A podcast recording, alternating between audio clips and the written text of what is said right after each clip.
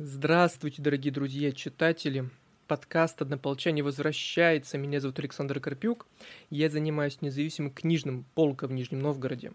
К моей великой радости, сегодня мы разговариваем о книгах и чтении с создателями прекрасного подкаста «Тоже Россия», антропологом Дмитрием Опариным и журналисткой Марией Семендяевой. Здравствуйте. Здравствуйте. Привет.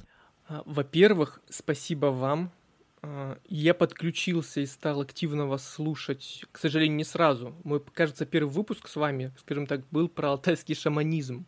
Ого. А затем, когда я на него попал, я начал углубляться и слушать и старые, и новые выпуски.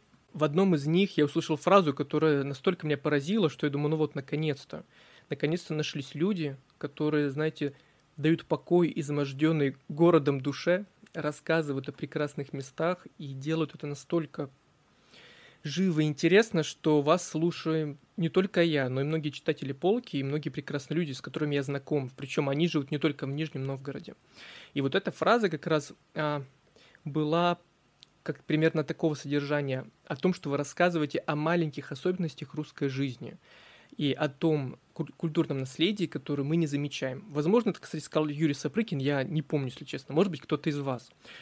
Но мне это настолько въелось в душу, и поэтому мне первый логичный вопрос. В какой момент вы решили, ну, условно, остановиться в городском этом всем водовороте и отправиться исследовать нечто за стены города, и сделали это фактически своим делом совместным? Ну, на самом деле, мне кажется, что мы с Машей э, очень давно ездим, очень давно ездим по э, разным местам, и, и городам, и деревням. У нас нет какой-то фокусировки именно на сельской местности. Мы не бежим из большого города в маленькие города и э, в деревни. Мы, скорее всего, просто... Нам, нам интересны совершенно разные явления, совершенно разные процессы, которые происходят в России, культурные процессы, которые когда-то происходили в России. И...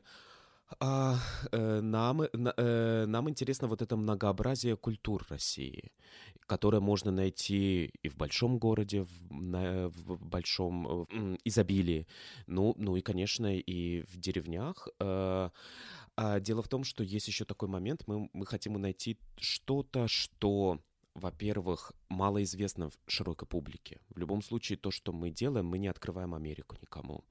И об этом написаны какие-то исследования академические, о том или ином явлении, о том или ином месте. Есть какая-то краеведческая литература, и вообще там живут люди, и люди этим а, занимаются. То есть там те же самые старообрядцы или те же самые удмуртские, удмуртские активисты, которые пытаются защитить язык, или алтайский шаманизм.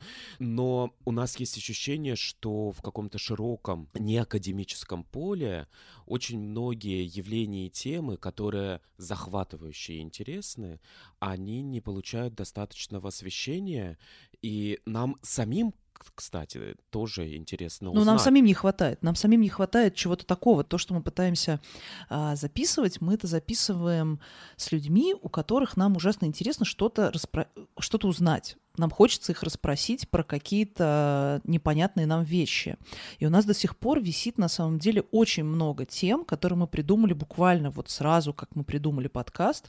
Мы придумали дикое количество крутых историй, которые мы э, до сих пор как-то копим. И, например, одна из первых была э, история, которой мы прям говорили, что да, давай про это сделаем. Но вот ты едешь, например, всегда по дороге мимо какой-нибудь деревни.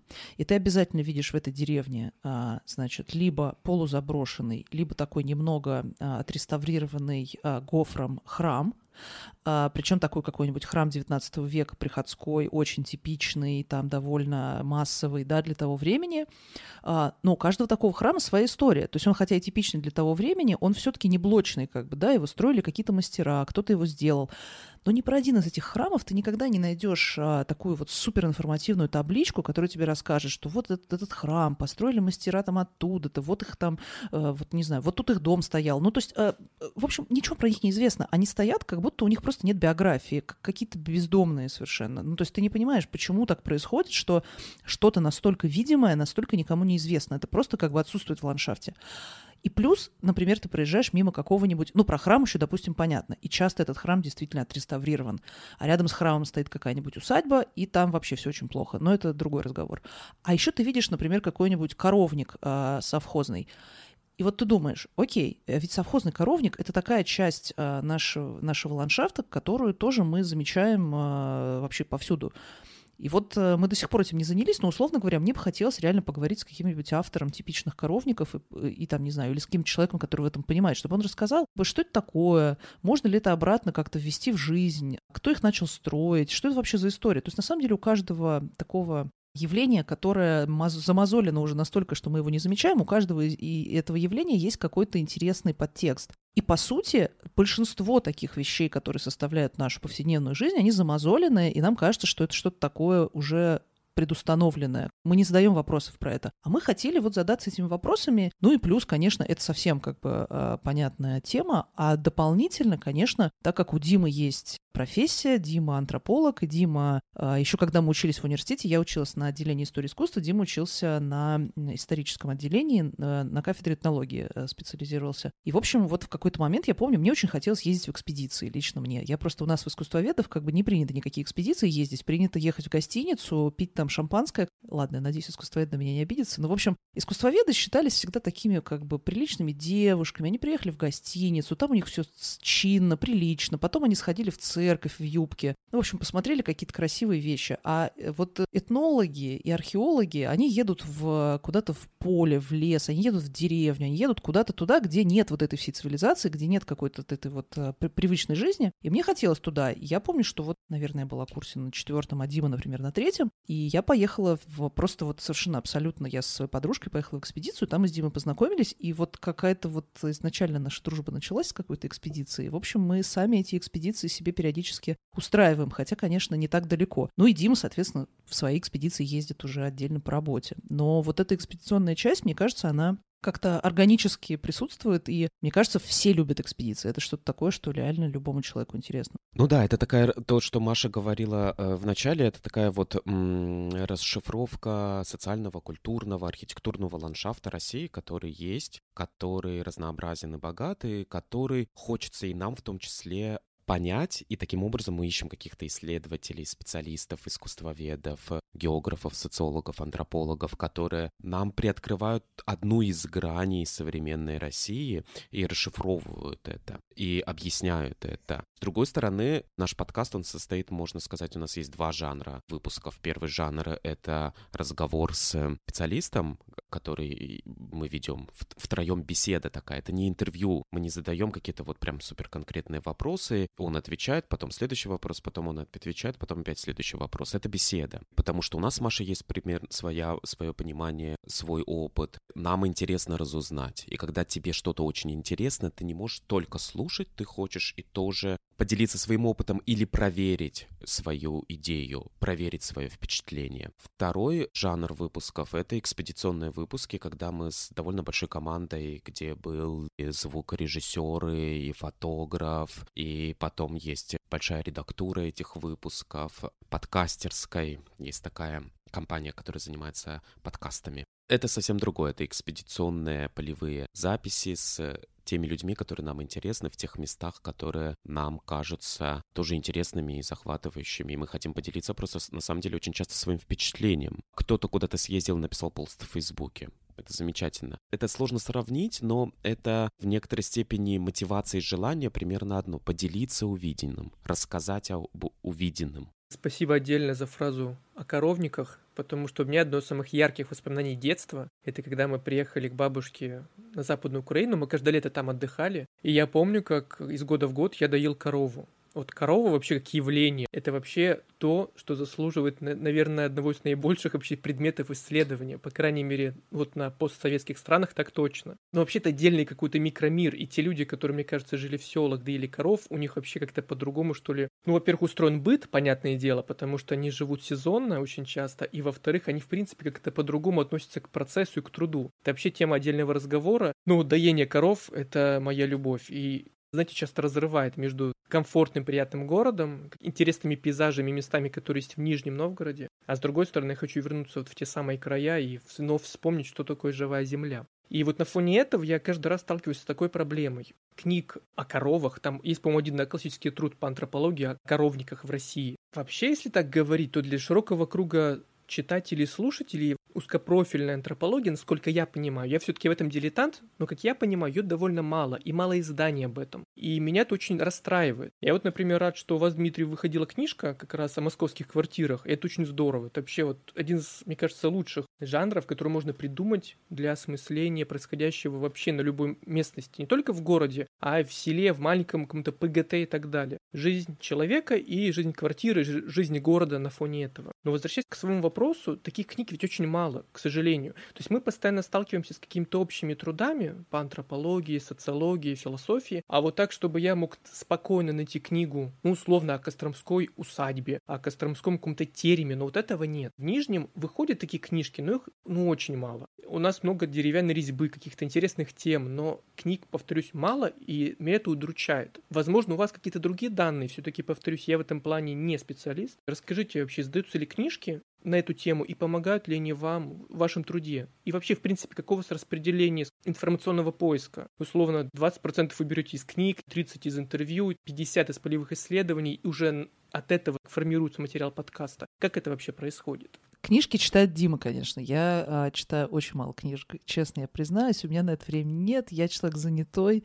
Ну, Дела. Нет, конечно, я читаю книжки, но это точно совершенно к Диме вопрос, потому что у меня сейчас лежит пара твоих книг, кстати, Дим, я тебе надо отдать, а я прочитала. Я работаю библиотекой такой местной для своих друзей и для своих студентов. Ну, для студентов, конечно. Да-да-да, но я просто отдаю большое количество книг своим дипломникам и своим друзьям. На любую тему гуманитарную у меня есть книги, и они все приходят, забирают. Мне нужен какой-то порядок, конечно, в этом э, сделать. Тебе нужно карточки завести карточки, библиотечные, да, чтобы да, тебе, да, ну, записывались. Да, и, может там. быть, монетизировать это как-то. Возможно. Я думаю, что на самом деле краеведческой литературы не так мало. Часто она не выполняет свои функции. То есть ты покупаешь какую-то книгу, ты радуешься, ты ее открываешь, и ты понимаешь, что это не совсем то, что ты хотел. Это не та информация. Или ты должен очень много шелухи с этой снять, вот сентиментальной, романтической шелухи о России, об вино к усадьбам, вино к вообще всему, и, и потом уже как-то дойти до какой-то сути. Но на самом деле есть хорошая, хорошая работа. Я не могу сказать, краеведческие они или нет. Нет, есть и искусствоведческие, и исторические. Во-первых, есть местное краеведение. В каждом регионе есть свое местное краеведение, и из этого краеведения можно найти что-то очень интересное. В любом месте, куда бы мы с Машей не приезжали, я всегда покупаю книги местные. В любом случае, хороший источник для информации. Но есть регионы, которым повезло, например, больше. Костромская область. У них был издан такой замечательный многотомное издание, по-моему, там восемь то ли томов, что, по-моему, восемь томов, памятники архитектуры Костромской области, где указан практически каждый деревянный крестьянский дом девятнадцатого века, безусловно, все храмы, все усадьбы, все промышленные какие-то или образовательные строения. В общем, это невероятно богатый каталог по большому и довольно богатому, в свою очередь, региону. Есть какая-то периодика краеведческая неплохая. В Ярославской области, например, есть журнал «Угличе-Поле». Это сильный журнал, это один из лучших, я думаю, краеведческих журналов России, и он намного сильнее, намного интереснее и намного качественнее сделан, чем то же самое, например, «Московское наследие», журнал, который издается при департаменте, при Московском наследии. Есть очень хорошие, хорошие книги, которые издаются сейчас, до сих пор продолжают издаваться. Каждый год, наверное, выходит один регион. Это книги, которые издаются Русской усадьбой, такой организацией, и они называются там, не знаю, Рязанские усадьбы, Тульские усадьбы, усадьба Подмосковья, Ярославские усадьбы, Калужские усадьбы. Я вообще из дома не выезжаю без этой книжки, потому что это действительно замечательный каталог. Там очень сухая информация. Лучшие книги краеведческие — это те книги, где есть датировка, какие-то стилевые архитектурные особенности описаны очень сухим языком, и в какой-то момент ты думаешь, что это просто под копирку написано уже все, потому что, ну, и многие деревянные там дома практически одинаковы. Есть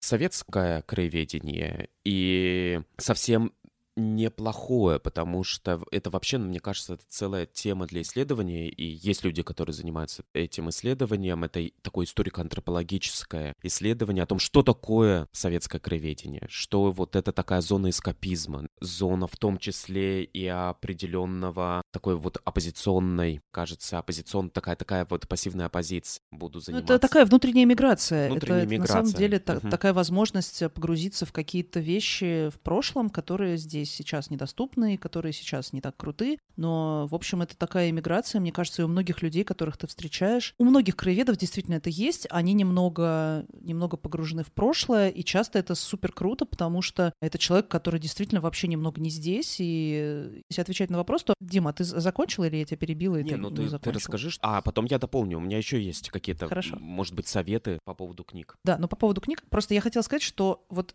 если говорить про мое личное отношение, у меня почему-то вот, я не знаю, у меня какая-то, может быть, это травма, и Дима мне послан а, в, значит, в искушение специально для этого, потому что дело в том, что все мое детство, моя бабушка, великий человек, значит, ездила со мной в разные поездки. И моя бабушка — это человек, который без книги, словаря, второго словаря, третьего словаря, справочника и еще дополнительного журнала, она не выходит вообще ни в какой как бы поездку, Ой, вообще никогда. И она всегда заранее готовится, да, она великий человек, и она заранее готовится, говорит: Маш, ты прочитала «Путеводитель»? Мы что будем делать завтра? Ты где? Что там, что там Карлов мост? Ты все про него прочитала? Когда он был основан? И я, честно говоря, вообще, надеюсь, моя бабушка не обидится, но, правда, изрядная часть моих детских впечатлений была очень подпорчена как бы вот этим подходом. И в итоге у меня сформировался как бы такой протестный способ восприятия любого места, который основан в первую очередь на непосредственных ощущениях, а информация как бы при- при- прикладывается уже после этого. А потом мы познакомились с Димой, и стало понятно, что никакого шанса у меня нет, потому что вот еще есть мой муж Вася, который тоже очень любит, как бы, чтобы все по книге было. И я немножко переживаю, потому что я не люблю такой способ как восприятия. Мне больше нравятся какие-то сначала визуальные впечатления, мне больше нравится какое-то,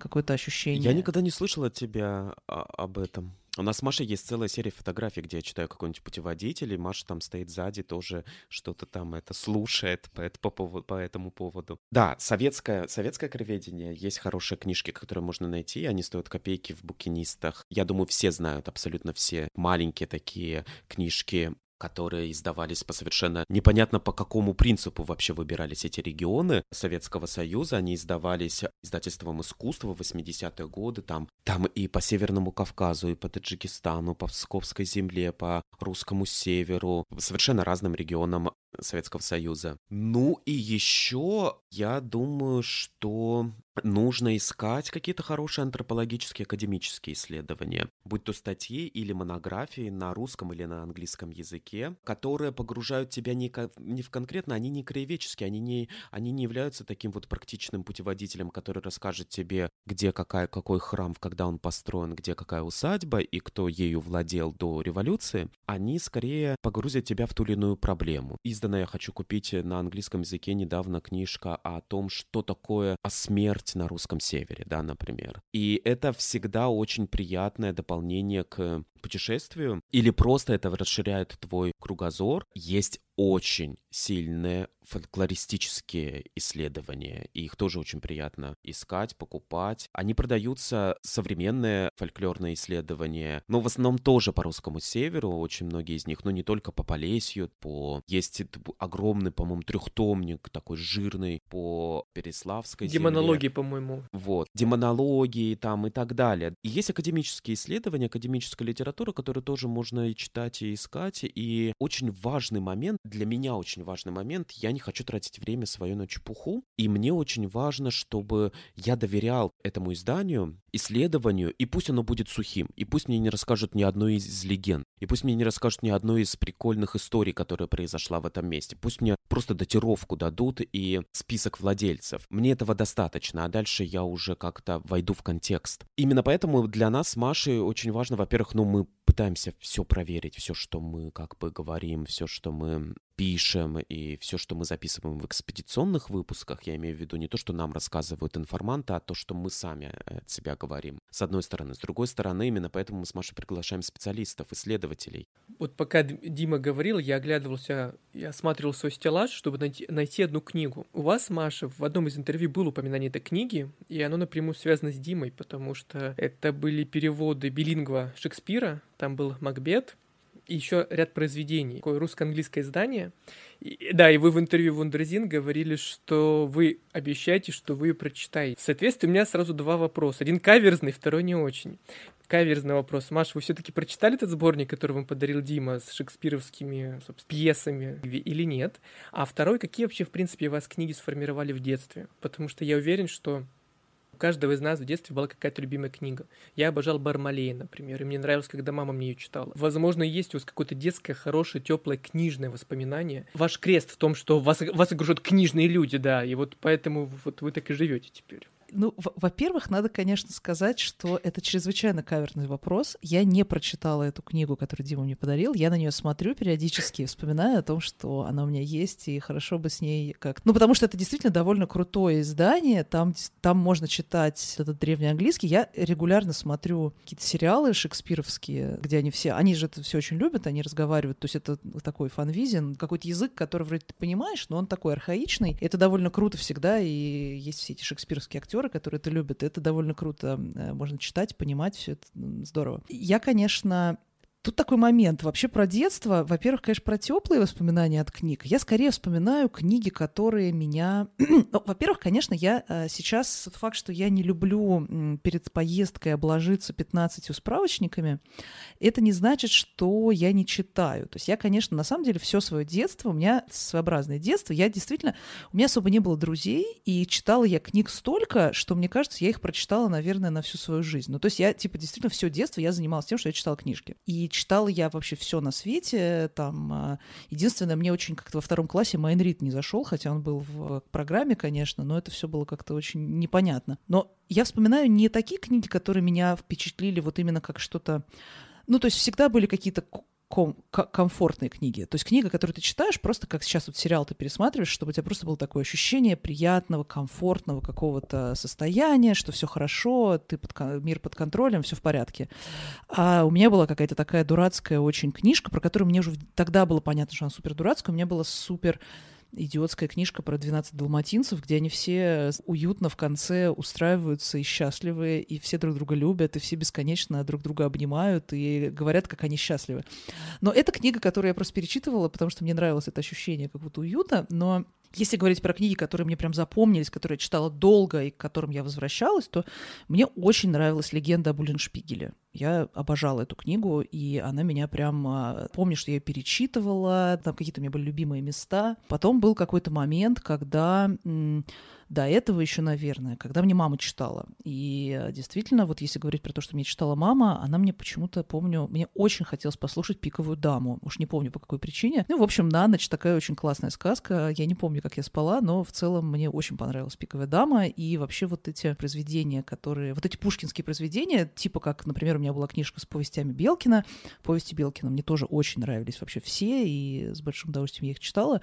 Но вот, наверное, какой-то такой набор. Но вот действительно я периодически думаю, что вот эта вот огромная вселенная вот этого романа э, про Тилли Уллиншпигеля, она меня действительно как-то покорила, и я э, обожаю вообще до сих пор разные, наверное, какие-то кинопроизведения про это время, и вообще мне ужасно интересно все, что связано с Испанией, войной, войной католиков с гугенотами, но и с, с протестантами, но в целом... Э, Мне нравились всегда какие-то исторические книги с какими-то довольно фантастическими сюжетами. Ну, в общем, если это возможно. Наверное, жаль, что мне тогда не попалась в руки какой-нибудь там какая-нибудь «Игра престолов», но, в общем, как-то не было ее. Наверное, я бы, я бы... Если бы я в детстве на нее попала... Потом я читала очень много научной фантастики, вообще всей разной, самые там... Мои любимые — это «Дюна», разумеется, вот, и там всякое такое. Но, как бы, если бы тогда мне попалась «Игра престолов», я думаю, что жизнь моя была бы определена. Я бы просто, не знаю, что... Уехала бы в подмастерье к автору. Но ты еще говорила, я помню, что на тебя произвела впечатление азбука Бенуа. Ты знаешь, я это вспомнила недавно, это довольно мистическая ситуация, потому что, ну, в общем, моя бабушка, про которую я уже говорила, которую я очень люблю, она вообще занимается книгоизданием. Она занималась всегда книгоизданием, в советское время работала редактором в профиздате. Вообще, когда настали девяностые, у нее появилось собственное издательство, и она как-то очень много имела дела с разными интересными книгами, какими-то репринтными изданиями, хотя сейчас она это отрицает, говорит, что это мама почему-то домой принесла какие-то книги, она не помнит. Но, в общем, у нас почему-то дома было большое количество разной интересной репринтной литературы. Некоторые эти вещи меня очень пугали, как, например, зачем-то какое-то революционное издание «Мурзилки» или что-то так... Не «Мурзилки», в общем, какой-то там был такой чувак, похожий на какой-то мистер, мистер Пеннет какой-то, не помню, это какой-то дурацкий комикс с начала века, он меня очень раздражал. Если говорить про азбуку Бенуа, недавно кто-то выложил в ЖЖ или где, не помню, где, где-то она была выложена вообще, Дим. О чем мы про нее заговорили, ты не помнишь? Она была выложена, но я Я думаю, она выложена во многих очень местах, это очень распространенное. Что-то нам не, что-то нам не попалось на глаза, я вспомнила, да, что в детстве у меня была эта книга, и я рассматривала эти картинки, и там вот эти очень какие-то узнаваемые образы, великан там, значит, такой, потом какое-то там чаепитие, которому он помешал, потом, значит, балет какой-то дракон, какой-то. балет, да, и... И действительно, я помню, что... Ну, это, конечно, еще какой-то дотекстовый период моего восприятия, потому что там, ну, максимум, что я могла прочитать, это букву, наверное, а прям, чтобы какой-то текст оценить, это нет. Ну, кстати, иллюстрация очень важна в книге, и поэтому, если вопрос о детстве, то да, да. мы говорим не только о сюжете, не только о языке, не только о буквах, но и об иллюстрации, и оформлении, и это то, что влияет на тебя тоже очень сильно. И, кстати, я вот вспомнила, после, после того, как я сходила в Пушкинский на выставку Конашевича, по-моему, иллюстратора такого детского советского, я вспомнила еще ряд вещей, потому что у нас действительно были какие-то, видимо, может быть, еще советские или уже девяностых репринтные советские какие-то книги. Значит, как лисички взяли спички, море синее сожгли, вот это все, и там, значит, все проиллюстрировано в деталях. И вот это абсурдизм какой-то такой вместе с, какой-то, с каким-то уютом. И Конашевич действительно, вот я сходила, помню, на выставку, я с нее уйти не могла, потому что она была очень крутая. Там ты просто ходишь и смотришь, значит, на всех этих, значит, кошечек, которые там в чепцах каких-то танцуют, там какие-то козочки симпатичные. В общем, это все, конечно, формирует, и ты это потом запоминаешь надолго, то есть этот образ с тобой остается. Но я вот, наверное, при этом сказать, что какие-то, вот, например, комиксы я до сих пор не могу для себя... Есть всякие графические романы там и так далее. Я пыталась, но что-то мне как-то не заходит. Мне как-то это не очень понятно. А ты из Бельгии привезла какой-то графический роман про поезд, по-моему. Про поезд. Да, но он очень красивый. Это из музея в... Короче, в Брюсселе есть очень крутой музей поездов. И вообще там в старом вокзале, вообще великий музей, везде про него рассказываю. Там я купила очень классную книжку, но они сделали такой комикс, значит, графический, но там очень мало текста, там картинки в основном, про, про паровоз. Такой романтический, романтический рассказ про паровоз, который это, смог избежать гибели, потому что там всех переводили на новые рельсы, его должны были уничтожить, но он вот как-то смог все избежать, и он остался жив. Но это очень красиво просто. Но это не для текста, это просто как... красивое что-то. А ты читаешь комиксы, Дим? Я не читаю комиксы. Ну, для меня очень важно, конечно, как издана книга, и как она выглядит, и, и, и типография, и какой у нее дизайн, верстка. И мне с детства это было очень важно. Если отвечать на этот вопрос, то я в детстве очень много читал энциклопедий, конечно, исторических. Мне ужасно нравились английские исторические энциклопедии, где тебе вот там Дорлинг Киндерсли или другие, где тебе показан там, не знаю, пиратский э, корабль, средневековый замок, древнеримская арена и так далее, и вот эти всякие люди. И вот это для меня был своеобразный такой исторический эскапизм, где я обожал книги, где, например, история города от э, древнего Рима, древних римлян, там, ну, по-моему, это история Лондона, от древних римлян до современного Лондона, и как меняется одна и та же, один и тот же, скажем, одна и та же площадь. Вот, про первобытных людей, про Египет. У меня были несколько очень самых меня волнующих исторических сюжетов, но я любил драму, вот, и мне нужна, поэтому мой любимый сюжет — это, конечно, Французская революция, когда всем отрубили головы, и я помню, я рисовал всех этих и женщин, и мужчин, которые с отрубленными головами. Второй сюжет, который я любил больше всего, это Везувий, это Помпеи, я прочитал все про Помпеи. И э, у меня было очень много книг про Помпеи, и для меня, меня захватывал этот сюжет. Третий сюжет я... А мне кажется, я не нашел такого, до такой степени отдаленный третий сюжет, и до такой степени драматичный, вот как вот Французская революция и извержение вулкана. А если мы говорим о какой-то художественной литературе, то я любил очень Джека Лондона, и, и это тоже такой своеобразный эскапизм, да, когда ты едешь в тепле или в поезде, или ты лежишь в тепле на даче и читаешь про север и про потрясающую человеческую силу и подвиг, и силу духа, и все вот это. Остальное... Я любил сказки, да, это такая этнографическая история. Я любил африканские сказки, сказки народов Западной Европы, японские сказки «Земляника под снегом». У меня было несколько изданий, я их читал всегда с большой радостью. Я любил про, про картины читать, про живопись. Были замечательные издания, тоже Дорлинг Киндерсли, огромные такие, яркие, а, тома, где вот какие-то великие произведения живописи от средневековой, там, от Франжлика и там Тициан, и Ван Гог, и до, там, я не знаю, Кандинского или Малевича, и они вот рассказывали, там, описывали, что есть что, что есть где, а где художник не дописал, а где он поставил свою подпись, вот, а как вот он сделал льющ, льющуюся воду на рукав во время пира Балтазара, эм... Рембрандта. Вот. Ну вот, вот все эти моменты, они мне ужасно нравились. Есть один не то что стыдный, а просто это тоже вот такой вот своеобразный эскапизм. В первом классе я читал Простоквашино. И Простоквашино для меня, когда вокруг буря и ураган, когда вокруг в целом довольно тяжелый мир, довольно агрессивный, ты читаешь про вот эту мечту и идиллию, как ты дружишь с котом, собакой, живешь один в деревне. Слушай, но это что тут стыдного? Это очень классно. Я, честно говоря, тоже помню, что Простоквашино мне очень нравилось. Единственное, мне нравилась каноническая история, которая изложена в мультике, а там еще были разные книжки, в которых там совсем как-то развивалась фантастическая история, и она меня немножко бесила, потому что это их дружба с трактором и так далее, это уже какой-то вообще too much. Ну, это не совсем то, что ты хочешь. А, а ты ведь там, да, этот трактор, котлетки ел и борщ, да, в книжке, кажется, об этом было, а да, не было в мультике. Да, да, точно. В книжке это было. В мультике, по-моему, не было трактора. Не было, не да. было. Я тоже помню, что я, я все ждал в мультике, когда же появится трактор, начнет есть котлетки. А он их никак не ел, зараза. То есть я даже не появлялся, понимаете? То есть ни трактора, ни котлеток, ни борща, ничего. Ну, это, кстати, тоже была одна из моих любимых книг. А, ну и про Карлсона еще, конечно же. Куда без него. Ну, лично у меня. Кстати, мне вот Карлсон как-то, помню, не очень понравился. То есть я не очень понимала вообще всю эту ситуацию. Он как-то вот мне не был понятен. Мне не было понятно, что, собственно, такого-то вообще, что происходит, почему, почему все так. И мне не нравилось, как себя ведет Карлсон, он какой-то был агрессивный, не знаю.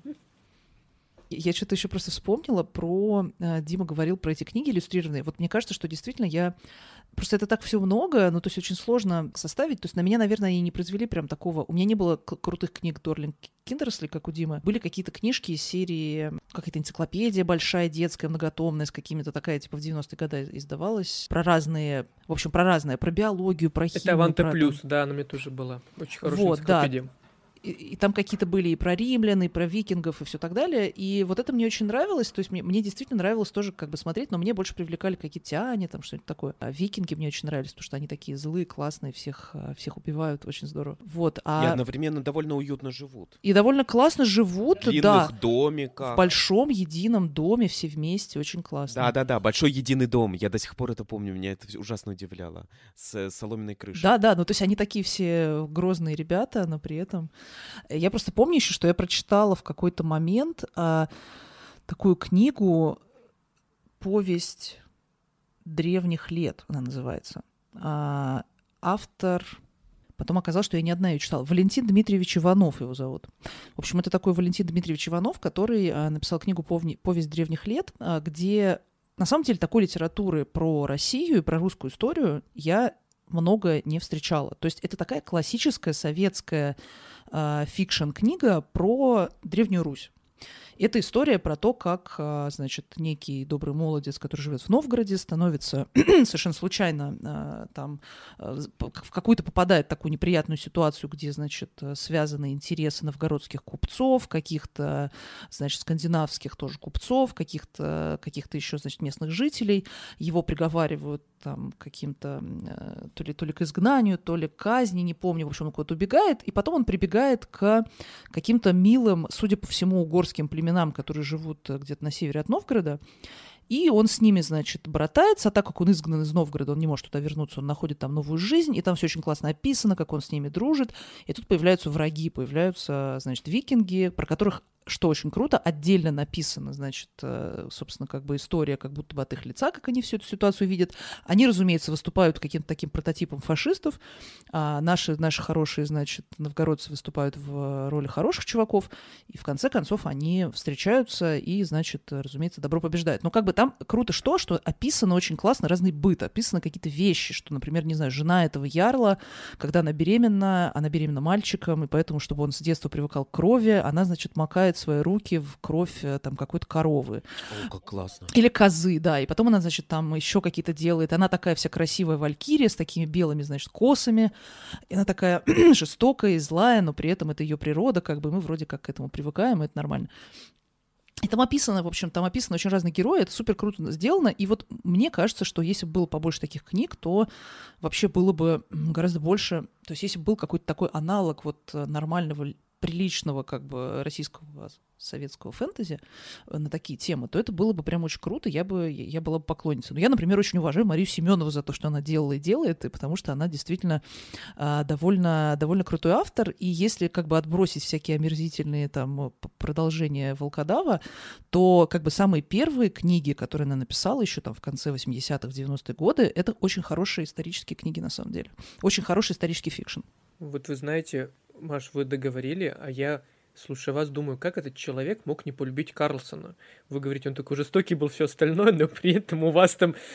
Вы знаете, Саш, мне нравится книжка про то, как, значит, викинги жили, как, как она... Как... Женщина окунала э, руки в кровь этого коровы или козы, чтобы ее сын вырос воином и так далее. При этом рядом Карлсон, который кажется вам очень таким жестоким персонажем, который неприятный. Он неприятный, он токсичный какой-то, неприятный, токсичный чувак. Какая-то ну да, он такой ситуация. Манипулятор. И, и да, Карлсон да, да. Классен мультик. Я ужасно люблю этот мультик.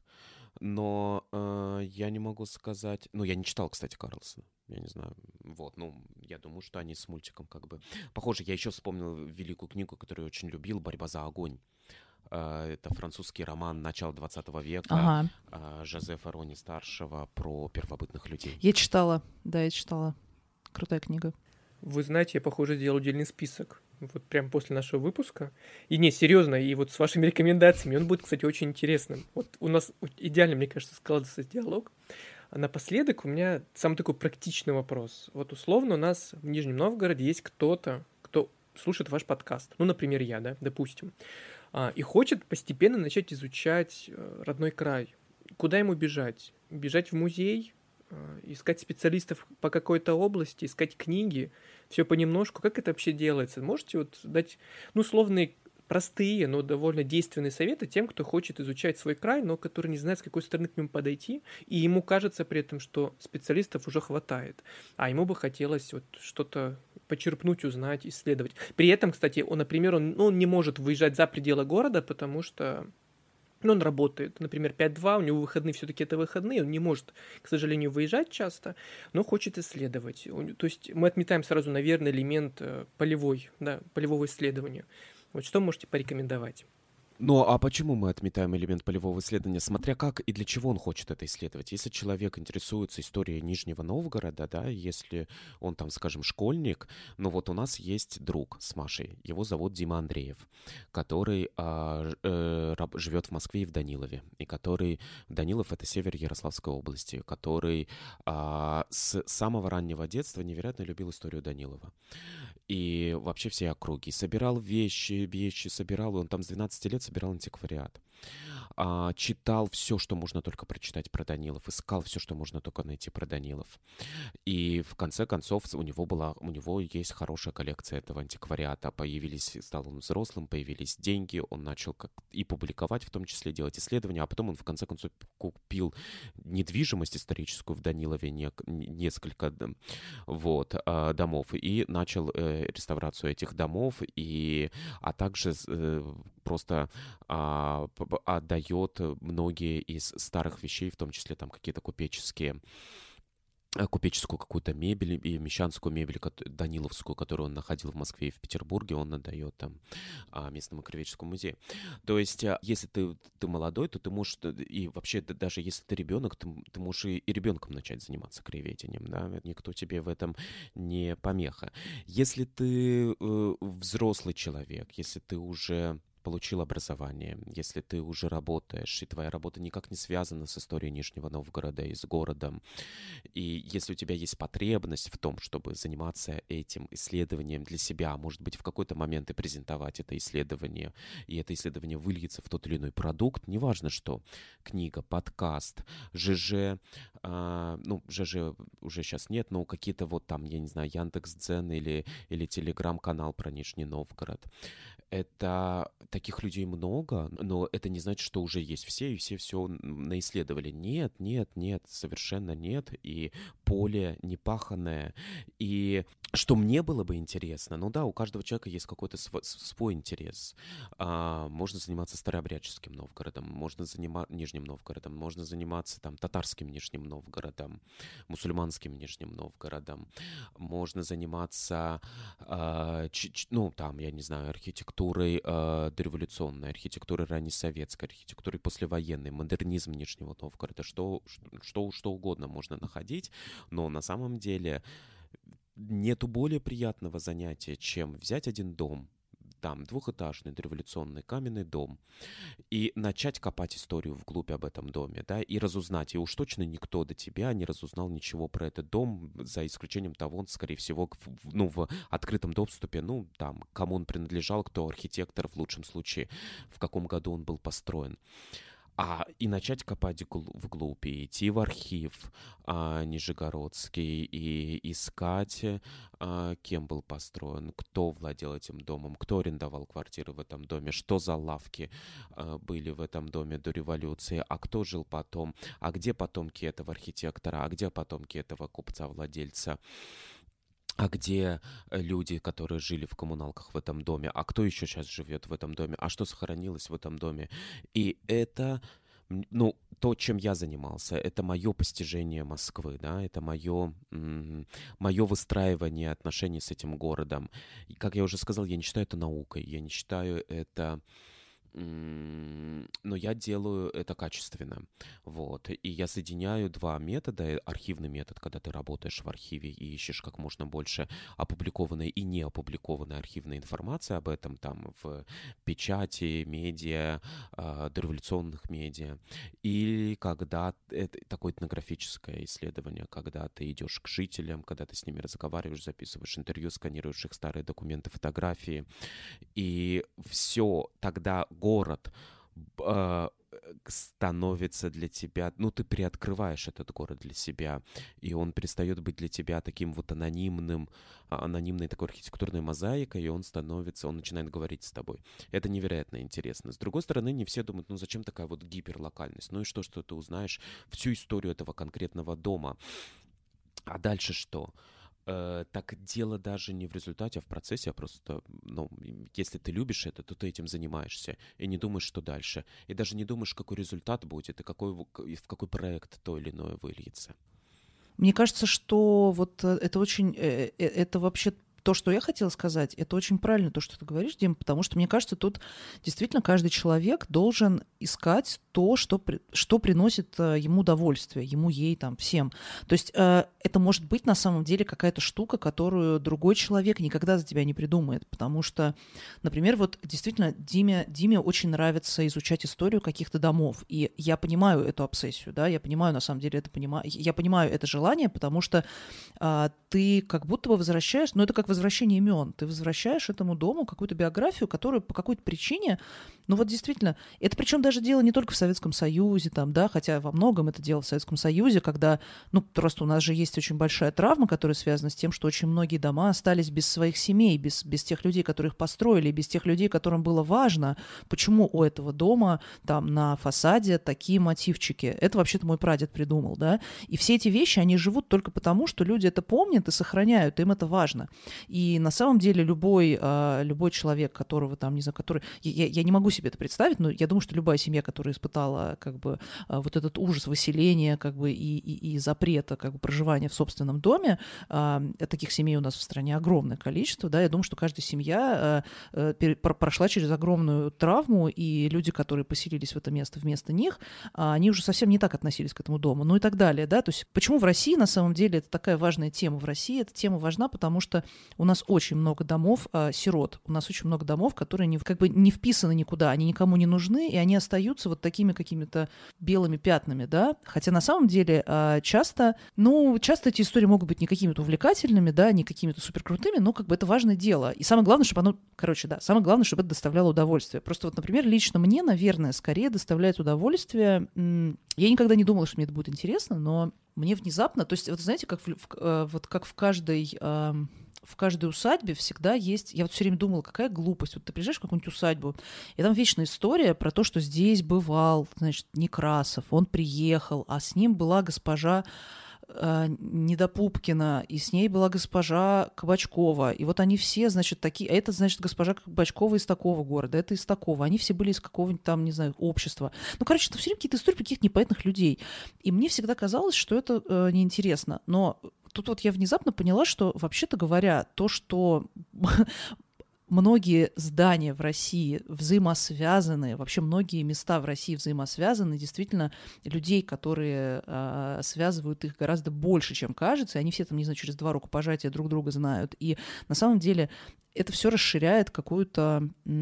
какую-то карту, что ли, культурную. То есть для меня стало ужасно интересно, например... Э, узнать, что какой-то город э, связан с э, каким-то человеком, при этом э, или какое-то место связано. Например, когда мы про усадьбу Неронова э, с Димой делали подкаст, э, Дима как-то очень... В Костромской области. Ну, это в Костромской области, да.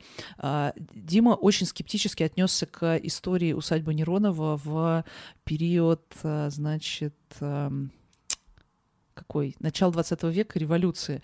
А мне как-то показалось очень крутым и рифмующимся, что, значит, вообще-то последний потомок, по-моему, этого рода Черевиных, какой-то муж, по мужской линии, служил на крейсере «Аврора». Ну, то есть, э, вот мне почему-то кажутся крутыми такие вещи. То есть они...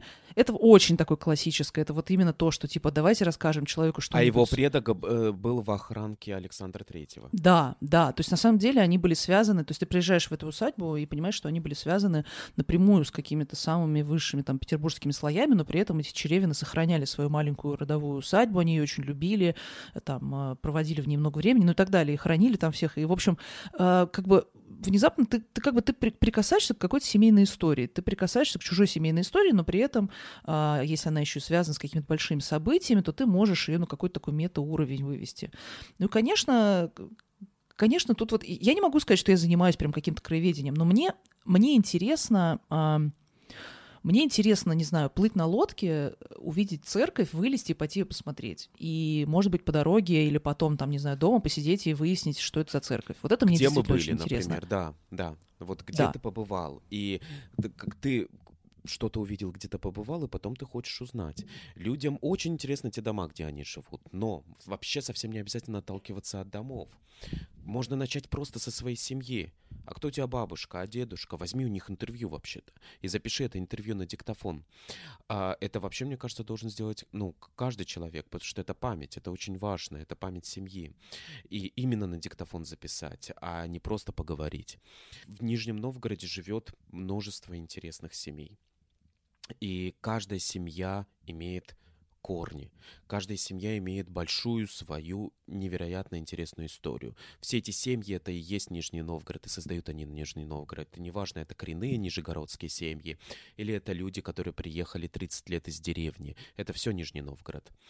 И а, создать вот, ну, поговорить с людьми. Нет ничего более интересного, чем поговорить об истории семей. И нет ничего более интересного для человека рассказать об истории семьи. Это ценно. Люди любят это, люди ценят. ценят это. Я хотела сказать, что самое главное, что любая биография двадцатого века — это ужасно интересно. Вот реально любая. Вот просто любая человеческая биография. И это иллюстрация, как бы в любой биографии отражены большие процессы. Это не просто биография какого-то человека, это ч- через его биографию, через его жизнь отражаются те или иные большие процессы, которые были в СССР, и в mm-hmm. мире, и в Российской империи и так далее. Для людей очень важны семьи. Я занимаюсь, например, семьи, эскимосскими семьями Чукотки, и я нахожу э, родственников и предков этих э, людей, которые сейчас живут на Чукотке. И мы составляем вместе генеалогические схемы. Эти генеалогические схемы мы были сделаны еще до меня советскими учеными, и мы корректируем это, я сканирую старые фотографии, и создается такая вот большой, это большой визуальный родословный проект по эскимосским семьям а, России. Людям это очень интересно, нет ничего для них дороже, чем память семьи. Например, э, не, недавно, но одновременно работаю в музее Булгакова, где вот сейчас на днях выйдет материал на, на, на сайте, который я делаю, посвященный истории дома, здесь на Большой Садовой, где жил Булгаков. Это дореволюционный дом, где с двадцатых до годов двадцатого века по восьмидесятые годы двадцатого века жила семья аветисянцев, такая армянская большая семья, старая московская армянская семья, которые приехали в Москву и в, во второй половине девятнадцатого века, и там вот этот Барсек Аветисянц, он был а, держателем меблированных комнат на Большой Дмитровке, которые назывались Версаль. И я познакомился с его правнучкой, которая так, с такой э, аккуратностью и с таким интересом начала исследовать свою семью. Она никогда об этом не думала, ей никогда это было неинтересно, но вдруг умер ее отец. И они искали какие-то документы там по кладбищу, по армянскому кладбищу в Москве, где похоронены все ее родственники старые. Она нашла там какой-то этот чемоданчик, и вдруг бабах, документы дореволюционные на купче там и так далее, на меблированные комнаты Версаль документы. Меблированные комнаты Версаль описаны в рассказе Бунина Казимира Станиславович. И по- пошло-поехало. Она сделала запросы в архив Армении, узнала, что ее там прапрабабка из очень старого армянского такого рода.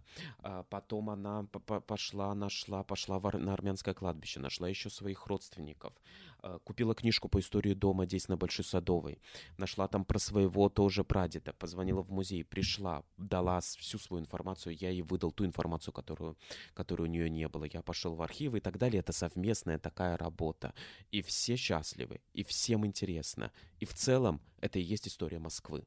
Это не история одной семьи аветисянцев. Это история миграции в Москву, это история армянской Москвы, это история про преемственность. И эта женщина счастлива. И ее дочь, то есть праправнучка аветисянца, тоже счастлива, потому что она идет по, по Москве, и она видит, вот в этом доме были меблированные комнаты у моего прапрадеда. И тогда у тебя совсем другое чувство от города, где ты живешь. Тут есть чувство укорененности. Вы знаете, вы мне сейчас, конечно, напомнили мне одну очень важную тему. Моя мама всегда мечтала записать то, как моя прабабушка, ее бабушка, рассказывает о нашем роде. То есть ей тогда было уже девяносто лет, и она рассказывала, собственно, о том, как они еще креп... чуть ли там... В общем, она была круглой сиротой, она работала в поле, она рассказала, как они делали рубашки вручную, у них ничего не было. Это все была такая очень бедная, простая западноукраинская жизнь. И моя мама до сих пор жалеет, что она не смогла записать это на аудио. Она успела что-то записать, что-то запомнить, мне пересказать. Но в любом случае, когда прабабушки моей не стало, она очень расстраивалась и говорила, что вот этого я не сделала, и в этом есть боль, в общем. И когда прабабушки как раз, в общем, она ушла из этого мира, то у нас остался ее дом. И вот удивительное дело, конечно, как дом начинает ветшать, как только оттуда, как, как только его стены покидает последний житель. И вот есть эта, знаете, расхожая поговорка о том, что когда уходит человек, мы теряем библиотеку. И вот тут то же самое, потому что вот этот колоссальный опыт, который уходит с каждым человеком, если его вовремя не зафиксировать и не рассказать о нем, то он канет туда куда-то очень далеко, и мы о нем, скорее всего, уже и не вспомним. И нужно будет сделать очень много каких-то действий, усилий приложить, чтобы это достать.